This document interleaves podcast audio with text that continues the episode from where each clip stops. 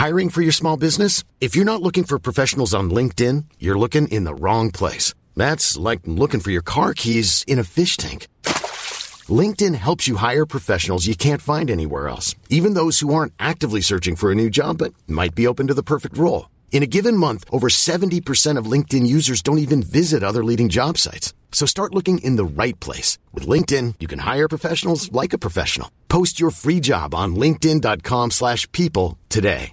Ready to pop the question? The jewelers at BlueNile.com have got sparkle down to a science with beautiful lab-grown diamonds worthy of your most brilliant moments. Their lab-grown diamonds are independently graded and guaranteed identical to natural diamonds, and they're ready to ship to your door. Go to BlueNile.com and use promo code LISTEN to get $50 off your purchase of $500 or more. That's code LISTEN at BlueNile.com for $50 off. BlueNile.com code LISTEN.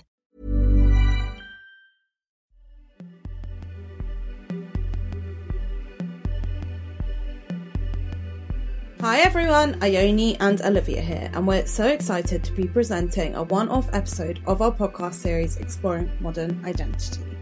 Made in collaboration with Monki, The Skin You're In explores what it means to be alive today and the biggest issues affecting our generation. In this special episode, we're going to be talking about activism, and we have two amazing special guests that we can't wait to introduce you to. And we're really happy to once again be talking to people at the forefront of these issues and acting change through their work and lives.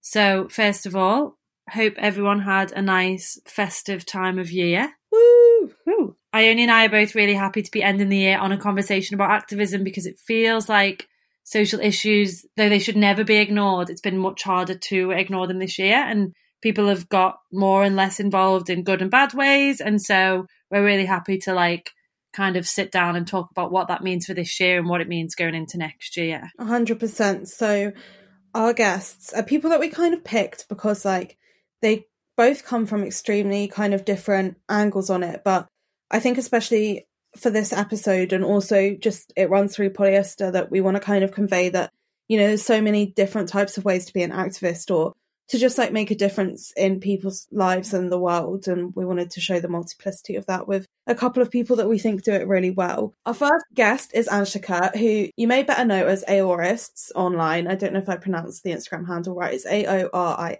S T S.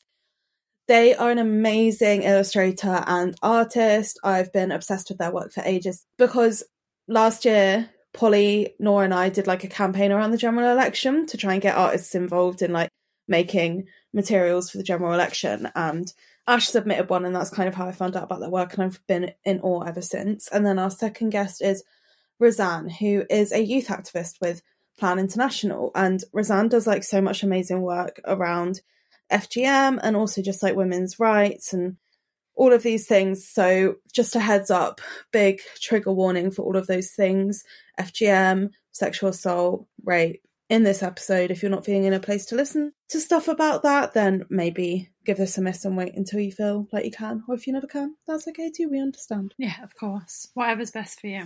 And speaking of plan, obviously, Monki partner with us for this podcast, and one of the reasons why we got put in touch with Razan is because Plan and Monki have a collaboration, which is really, really great. And I'm really grateful for it, for bringing us together with Razan, because I think her insight was like so invaluable and just yeah, so, so, so good. We'll talk about it at the end because I don't want to do spoilers. So, anyway, Here we go. Okay, so we have a special episode today, but um, before we get started, probably best that everyone introduces themselves. I'm going to be interviewing some excellent panelists, so maybe we should start with the classic Ione. Oh, I definitely don't have to introduce myself because they've just heard, they've just heard the intro where I'm talking to you. But okay, I'm happy to be a panelist and not, um, you know, not not driving the conversation today. I'm Ione and I run Polyester. Um, I'm Anshika Khullar. Um, I'm better known as Aorists online, and I'm an illustrator. Hi everyone, uh, I'm Razan. I'm from Sudan. I'm a medical student, and I'm an activist with Plan International. Amazing. So today we're going to be talking a bit about activism. So I think maybe a good place to start is talking about how you all got into activism, like practically and I think like a good place to start is like where did you find the cause that got you into activism? Yeah, okay, so just a little background about myself. I'm a medical student and I'm the youngest in a, in my family. I have like four older siblings and my whole life I really grew up in a shell or like, in a in a sweet bubble that my family created for me until I got to college when I was 16. And I started to, um, notice that most of the things that I would say they're normal are not quite normal for so many other girls. So for example, wearing what I want, going what, where I want, um, just doing what I want overall in my life and like having a choice isn't really something that most girls had. And this was quite a shock to me. So I started to look more into these things and I started learning about female genital mutilation that apparently um, affects most of the girls in my country, over 88%. And I started to learn that child marriage is very uh, widespread in my country and so on. And these are all things that I didn't really experience. So I decided to use my privilege, if I would call it like that, to advocate for these things and start learning about them for myself first and then kind of spreading the knowledge uh, as I go forward. So I did join some um, medical student activist networks in my university. And then the, basically the network in my university is connected to a bigger network across the globe. And yeah, that's how I really got into activism. So I basically like organize, like I started organizing campaigns and attending workshops and sessions and facilitating some of them and just learning along the way. But I really didn't come to call myself an activist. Um, I didn't realize I was an activist until like it's been like more over two years. Um, yeah, no, uh, I think that for me it was very much a, a slow process. I mean, mine was definitely, you know, identity based and identity focused, and the fact that when I was about 17 ish, I started to realize I was trans. And it kind of was really scary because I didn't have the terminology for what I was feeling. And I'd never really heard the actual words for transness or any trans experiences. Um, I didn't know any trans people that I knew of. And it was very much a slow um, realization that, especially in the UK, it is such a hostile environment towards trans people. And the fact that just being a 17 year old in this country you know a teenager i didn't i didn't know about trans people. And that wasn't you know anything to do with my culture or anything like that. In fact where i come from in india we do have a really rich history of transness the hijra community is like really prolific in india and although they've been they've been kind of relegated to second class citizens pretty much back in you know like if you look at folk tales and if you look at myths about our gods and all of that there is a rich rich history of gender fluidity and being free with gender in a way that i don't think western countries kind of have or know about. And so it was a really jarring experience realizing i was trans but i didn't have words for it. And then when I did start to look it up and kind of um, look up media that maybe featured trans people um, positively, I found there wasn't much. And it kind of made me angry because I was like, I'm just a normal 17 year old. I'm just a normal 18 year old. Why should I feel so different and so set apart from everybody? And it was kind of that plus going off to uni and kind of realizing I didn't fit in in the way that I thought I would. And in my first year of uni, I was also, this is like hard to talk about, but um, in my first year of uni, I was raped. So that was like something that really set me on a path that I kind of needed feminism more than ever. I kind of needed to feel in control of myself and in control of my body and in control of my choices again. Um, and so that was kind of my introduction to really being very politically motivated and politically aware. And um, and when I say politically, I mean obviously sociopolitically. Yeah, I mean if I hadn't had that to like fall back on, I would have I might have blamed myself for what happened, but I totally didn't. And that's like one of the things that I always think about is that like it saved me in so many ways to like know right off the bat that it was not my fault and I only got that because I was following like activists on social media and things like that. So yeah, that's kind of where I got started really. Thanks for sharing. That. Yeah, thanks for sharing. I, I literally have no idea what my answer is for this. Like, I feel like I feel like it's kind of a tricky one because I wouldn't necessarily say that like myself, I'm an activist. Probably more that I'm like an advocate for other people and like that's probably like my role with polyester a lot like a lot more than being an activist. I mean, I suppose they're probably the same thing, but like I think when I was making polyester and I was like getting into adulthood and obviously I got like um unwell with Crohn's disease around that time and like I mean it's kind of a similar sort story to both of you in that like when you become an adult you start to realize how messed up lots of things are Yeah. and how like the world is not because I feel like when you're young you think the world can be whatever you want it to be and it's like all, all, these opportunities are open for you and you can make your life whatever you want and then when you kind of get into young adulthood you realize there are so many barriers for so many different people in so many different ways. So i suppose upon realizing that i was compelled to make like a publication that dealt with that and also represented the people and the issues and the things that i felt weren't being represented or more accurately weren't being represented in the way that they deserved to be like were often being dealt with tokenistically or as like trend driven or things that were non-important just kind of like a flash in the pan. So i suppose that's kind kind of how i got into this and the most accurate way of summing it up. You know what you said, um, Ione, about being diagnosed with Crohn's and then that kind of like making you realize that like the world is like slightly less open to people with disabilities, etc.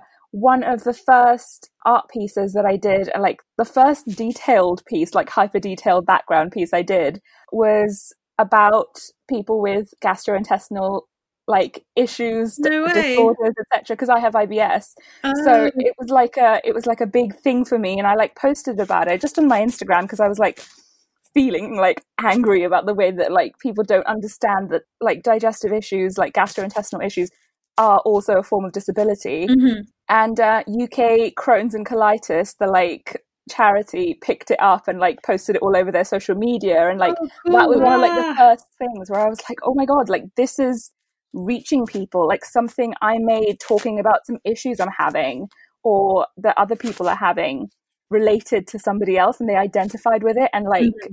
when I like actually looked because I didn't notice at first that it had been picked up and I went on their um on their Facebook and like people had been commenting and people of all ages of all genders of all ethnicities um, were commenting on it and saying, God, I feel so positively represented. Thank you so much for your caption. Like, thank you for this beautiful art. And I was like, this is like a moment. Like, this is how I know that I'm like reaching people. Mhm.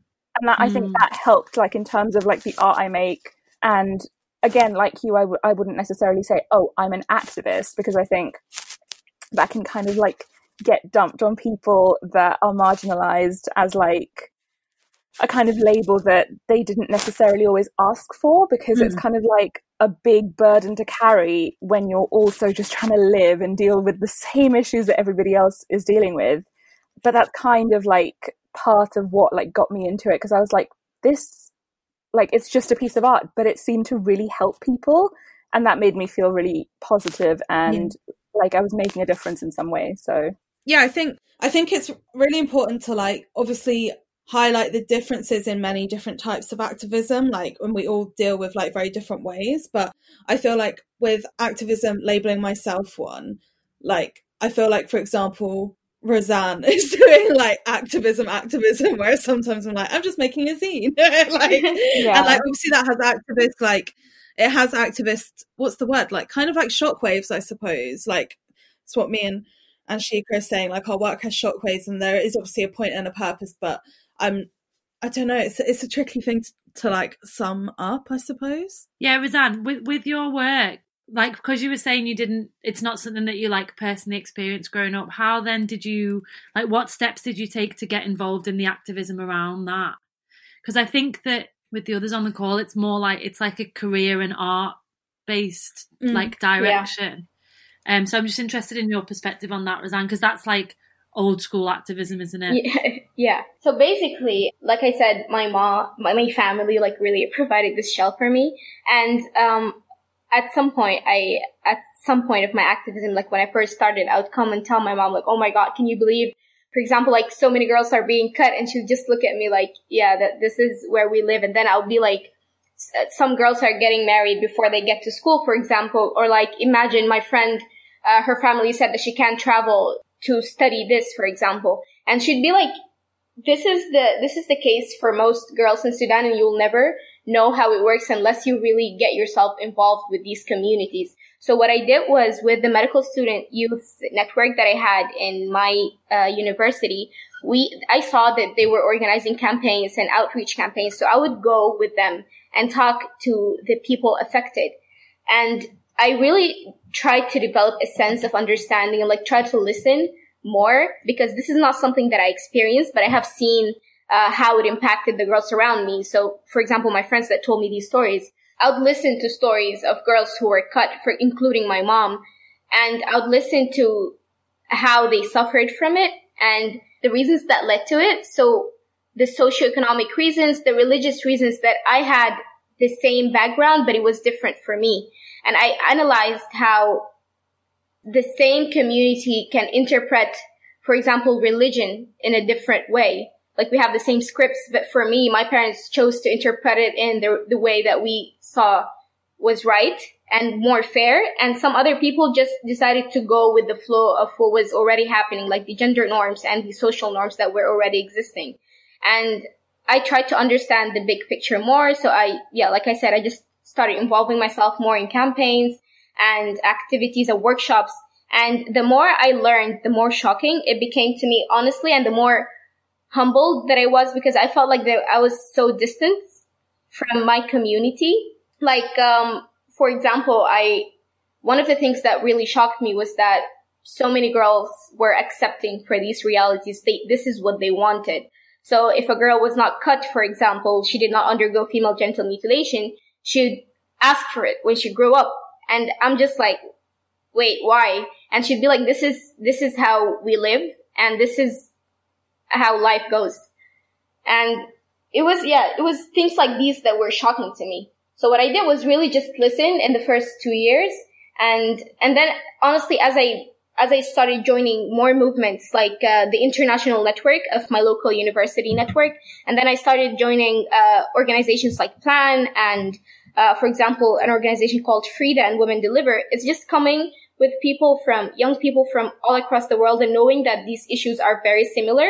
And I was hoping that the solutions would be similar as well, but um, they really weren't. It's it's really complicated here, especially for us in Sudan. I just think that the more I listened, the more surprised I was and the more motivated, honestly, I was to create change and to understand. And I have to say that at some point I had to stop myself from like instrumentalizing the trauma of these people and thinking about helping them seriously because um, the more sad stories you listen to and the more realities that you see, you start to kind of see yourself uh, like you kind of misunderstand your privilege a little bit or like just feel sorry for them. I stopped myself at some point to, from feeling sorry to actually trying to help them. Stopped myself from talking like I was better than them because it was something that I did that in my very, very early years where I, where I saw that I was lucky and better than you. Like you should listen to me. I'm better than you. I'm luckier than you. And this is something that was seriously wrong with me. And I didn't have anyone to tell me that this was wrong.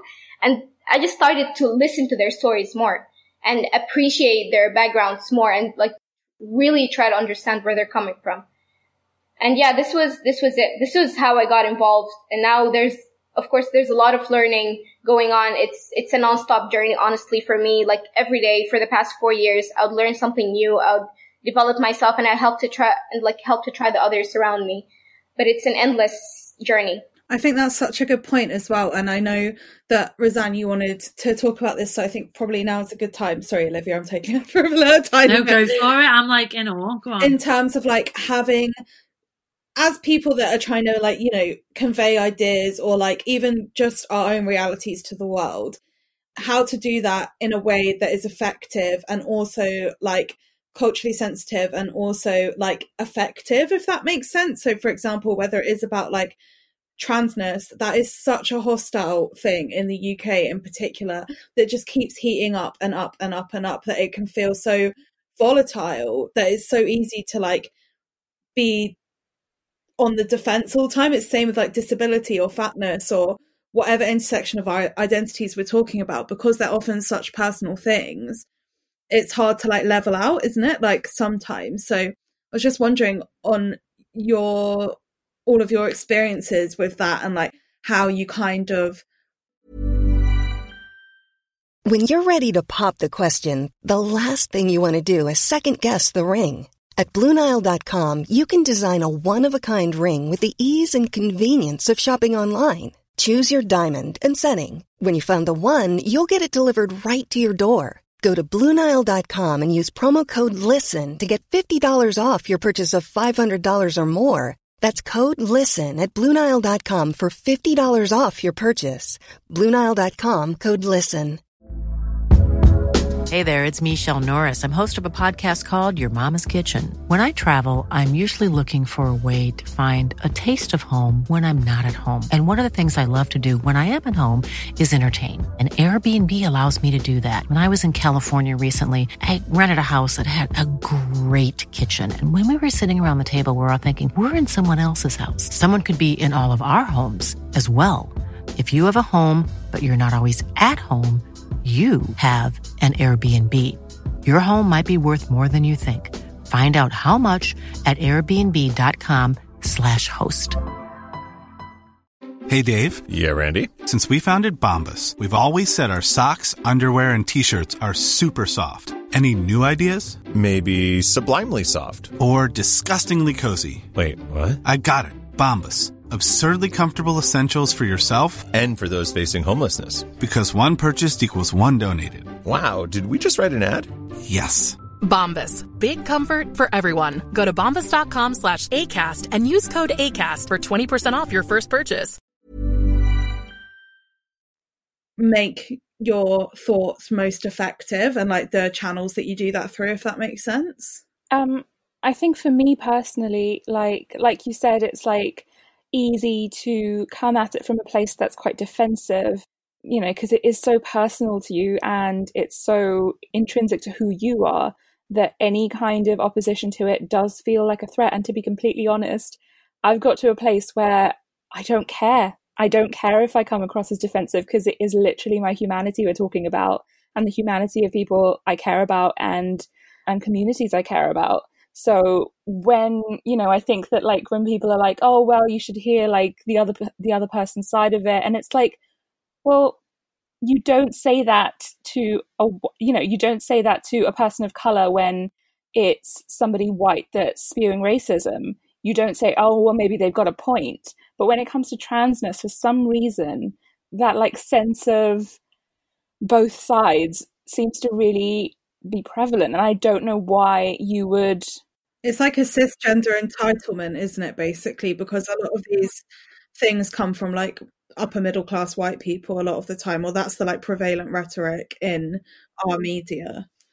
Yeah 100% and it's like well why would why would their opinion as somebody who hasn't faced these specific set of obstacles experiences feelings etc why is their opinion equal in weight to an actual trans person's opinion why do they get to have a say and like do like think pieces on you know on news platforms about how oh maybe the trans kids aren't all right actually. Maybe we should just stop them ever doing anything until they're 18 when it's probably too late and they've already hit puberty.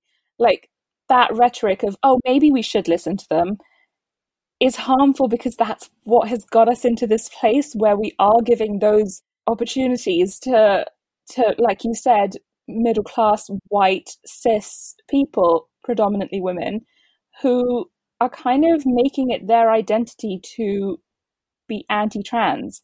And by giving them the opportunity to talk over and over and over again and legitimizing their frankly harmful rhetoric that is actively killing trans people and actively harming trans youth in this country, you know, and also exporting that that hatred around the world as the UK has done in the past historically as well. I think that's kind of dangerous. So at this point, I don't care if I am being defensive or if I am being hurt by things that people are saying.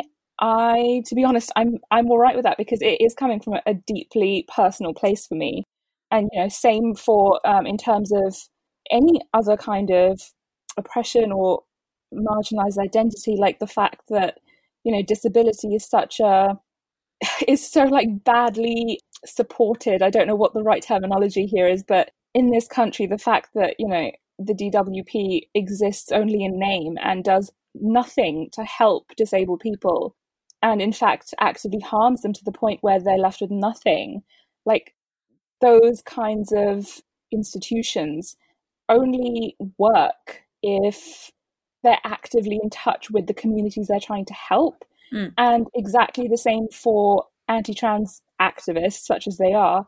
They don't actually talk to trans people. They don't actually have conversations with us. They have an idea of what transness is in their heads and in their heads it's this really scary man in a dress idea which so what? So what if a man wants Yeah. to wear a dress? It's like again regressing to these like weird gender roles that i thought the whole point of feminism was to get away from those kinds of those kinds of ideologies Mm. and to get to a place where actually it doesn't matter what you want to wear you should just get to be yourself as you are however you come that's fine and so i'm getting totally off the point here but yeah No, not at all. the point is that that it it is deeply personal to me and it's deeply personal to a lot of people and so i will never be one to apologize for being defensive or coming back um, and facing that kind of rhetoric with anything other than frankness and total honesty and openness about how it's actually impacting me and people i care about Yeah, I just really like the point that uh, Anishka mentioned. It's about the harm that you do versus how much you help the the communities that you're trying to represent and ex- like talk about.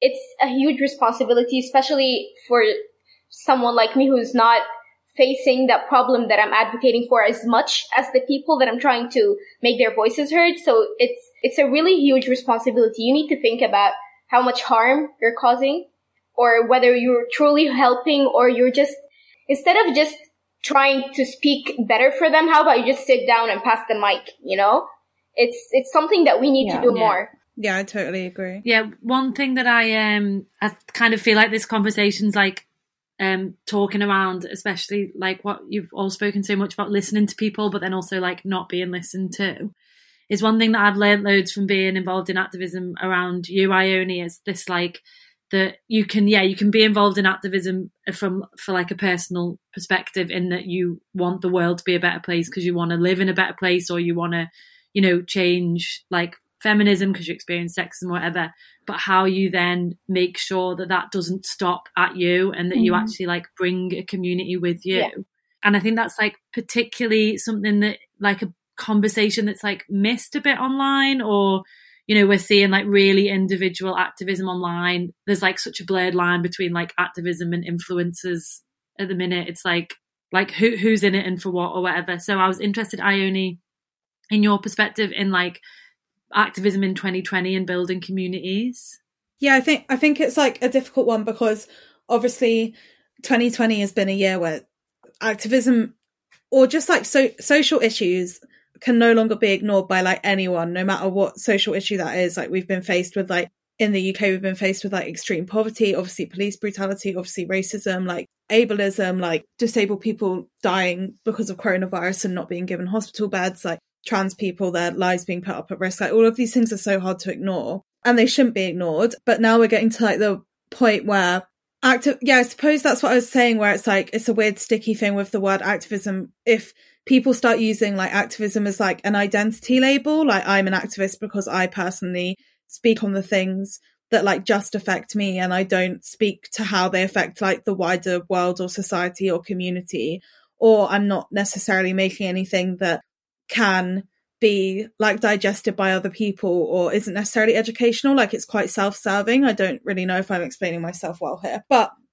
i think in terms of making like building communities it's difficult because it's such like a natural thing for me to want to do. And i don't know if that's like the journalist in me or like whatever is that i want to like hear other people's stories and like have their perspectives. And i think that things are just so much more interesting if you want to live your life that way like whether it's in like a socio-political context or not because if you're only thinking about yourself then goes back to the beginning of our conversation like we'd all have such small views of the world if like the world was what we thought it was when we were 15 before our mm. illusions were shattered yeah. but we have like the problem in which yeah like feminism or activism or whatever is now it's a tool that can be like bought and sold in ways that are like extremely commodified and not very political so like they don't really have like a like a three point plan so you know it's like i'm saying this why am I saying this? Like, what's my information from, and what do I want to come out of it? And the like, what I want to come out for it of it for a lot of people is like money, notoriety, influence, as opposed to a better world, mm. equal rights, like the ending of this oppression kind of thing. Mm. And I think that's the problem because for a lot of these people, and it's nothing to be like really ashamed of, the end goal for them is like, yeah, fame, notoriety, career prospects, which, you know, in and of itself, it's not a bad thing to be an aspirational person, but it's then using that activism as your way to be that person.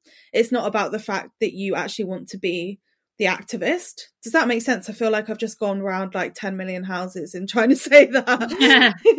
no, it's like piggybacking on the idea of doing good mm-hmm. and kind of using it as a stepping stone to something more. And that's not actively what your kind of end goal isn't the activism itself. Your end goal is, oh, this is the trendy thing right now. I'm going to join in. Yeah.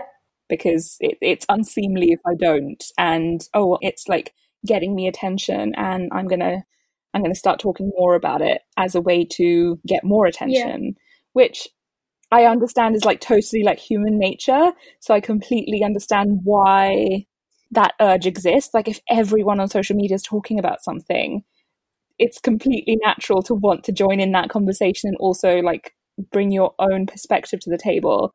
But I think often only the kinds of people that like you're describing tend to be again very privileged, cis, white, traditionally attractive, thin influences. And it's kind of like, are we diluting that by, are we diluting the message of what we're trying to get across? Like, yes, it's great that more people are talking about things and, you know, bringing their own perspectives to the table.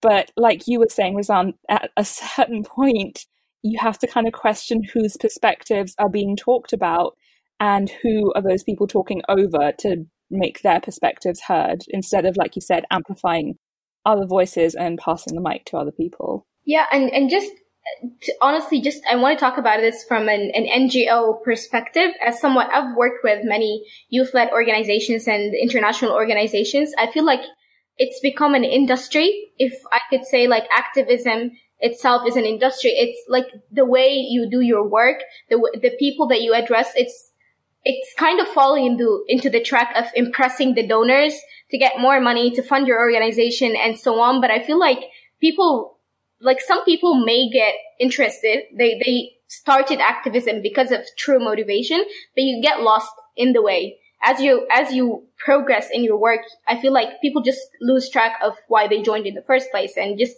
they start materializing things more. They start addressing people as numbers, as uh, names in papers rather than actual individuals you're addressing. Yeah, that's such a good point. But I think that's like a really interesting like perspective because obviously as an artist and somebody that is wary of calling themselves an activist these days, so I don't.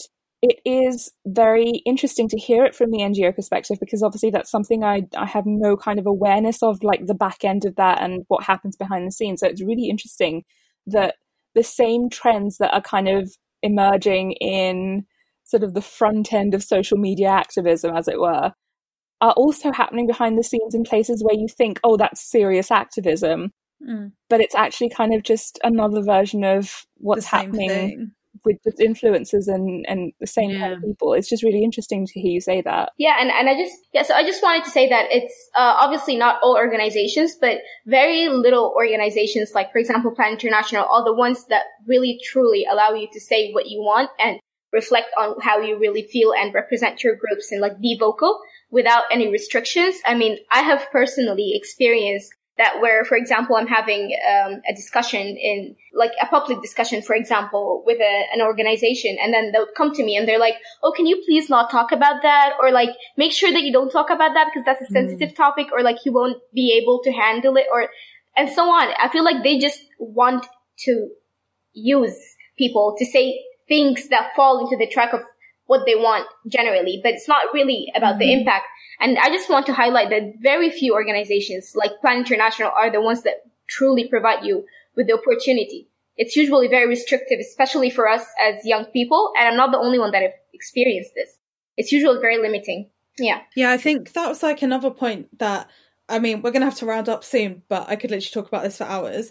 I suppose, like, because obviously over like the past half a decade, like a lot of the leading voices in activism have been youth activists and like we're seeing young people more and more like you know lead the way fight the fights they want to fight. But do you think attitudes have changed towards young people? Because for a long time like obviously very ridiculed like the most mainstream example is obviously like greta thunberg like still being slammed in the press like all the time completely dismissed for being like a young woman and a young person that is also like not neurotypical. Do you think that young people are being taken more seriously, or do you think that we're still kind of dismissed? So I think young people are really they don't they're not provided with a seat at the table, but um, they bring their own seat. I mean, this is this is such a cliche sentence, but like honestly, we force ourselves we force ourselves into places. We try so hard to make our voices heard. And I think it, an example of this on a national level is in my country uh, with the with the revolutions that happened in 2018 and 2019, we we over we really just changed the government that has been stuck for 30 years. And we weren't taken seriously at the beginning of the protests. People were saying, "Oh, they're just you're just angry. You'll go you'll go back." And they tried killing many many youth. Actually, lost their lives trying to make their voices heard. But eventually, you make it. So I feel like in many other sectors, in activism and in work and everything, I feel like youth are are forcing their voices to be heard. They're really like literally screaming, like we're here, you know? It's not just trying to like amplify their voices. So yeah, I think it's, it's working, but it's a very slow pace, if I may say. There's still a lot of tokenism, a lot of, um, talk under the table that we don't get to hear. We're still, you know, we're still not allowed in many spaces, but we're trying our best. And of course, positive examples like Greta Thunberg and, and many, many others around the world are is what really inspires us and keeps us going. Oh, that was great. And it just does feel great to end the year on a conversation about like, well, it kind of feels great that it's not really the end of anything, the end of a year, is it? It's just like we keep going. It's only the beginning. Oh, exactly, yeah. Uh yeah. what I was gonna say at the beginning was like what Razan kind of said about, you know, at a certain point she kind of sat down and realized I need to like stop putting myself above these people and stop thinking I'm better than them because like I think I know more or I think I have better life experiences and just like actually advocate for people. And I think that is such a like is such something that will stay with me and I hope that other people take on board as well because especially in the way that loads of us, you know, act our activism, that's a bad sentence, but you know, we've had so many conversations about individualism and activism and how like putting yourself at the center is wrong but i feel like if you just carry that thought that will help center you so much. Yeah absolutely. It's like it's just like acknowledging and checking in on that is a good start. Yeah and just something i think it's always good that if you're like a political person or someone who cares about other people which everyone should to just always have these little checkpoints with yourself right? Like oh, am I actually doing what I think I'm doing? Have I kind of like veered off the path? Is that a phrase? I think it is. Yeah, totally. I think as well, one thing to remember is that like activism can come from a place of like what you want as an individual. So, like, if you want gender equality because you're a woman, or if you want like LGBTQ plus equality because you're a queer person, like, there's an aspect of it that can come from an individual place. But because of like modern society and social media, that line is like so blurred between like activist and influencer. So more than ever, everyone needs to be checking in like what is personal gain and what is actual activism. Because ultimately, if it does come wholly back to you as an individual, it's not really like you're not really changing the world. You're just making money on Instagram. hey, mic drop. and with that, we will leave you. Thank you again to Monki for partnering with us for this episode. It's been a total pleasure. And thank you to Razan and Anshika for joining us. Thank you so much. And obviously, thank you to you, Olivia. Thank you to you, Ione. Thanks to everyone who listened to how many episodes was it, Ione? I think it's like 46 overall, but I might be wrong. Gosh, that's made me tired. Many, yeah, it's many, many. But yeah, thank you to all the listeners. It's been a great year. And thank you to Clarissa and Tanaya and to Gina and Gina and Carlin and to Hattie and Camille and to Charlotte and to Alfie for the music. We'll see you next year. See ya. Bye-bye. Bye.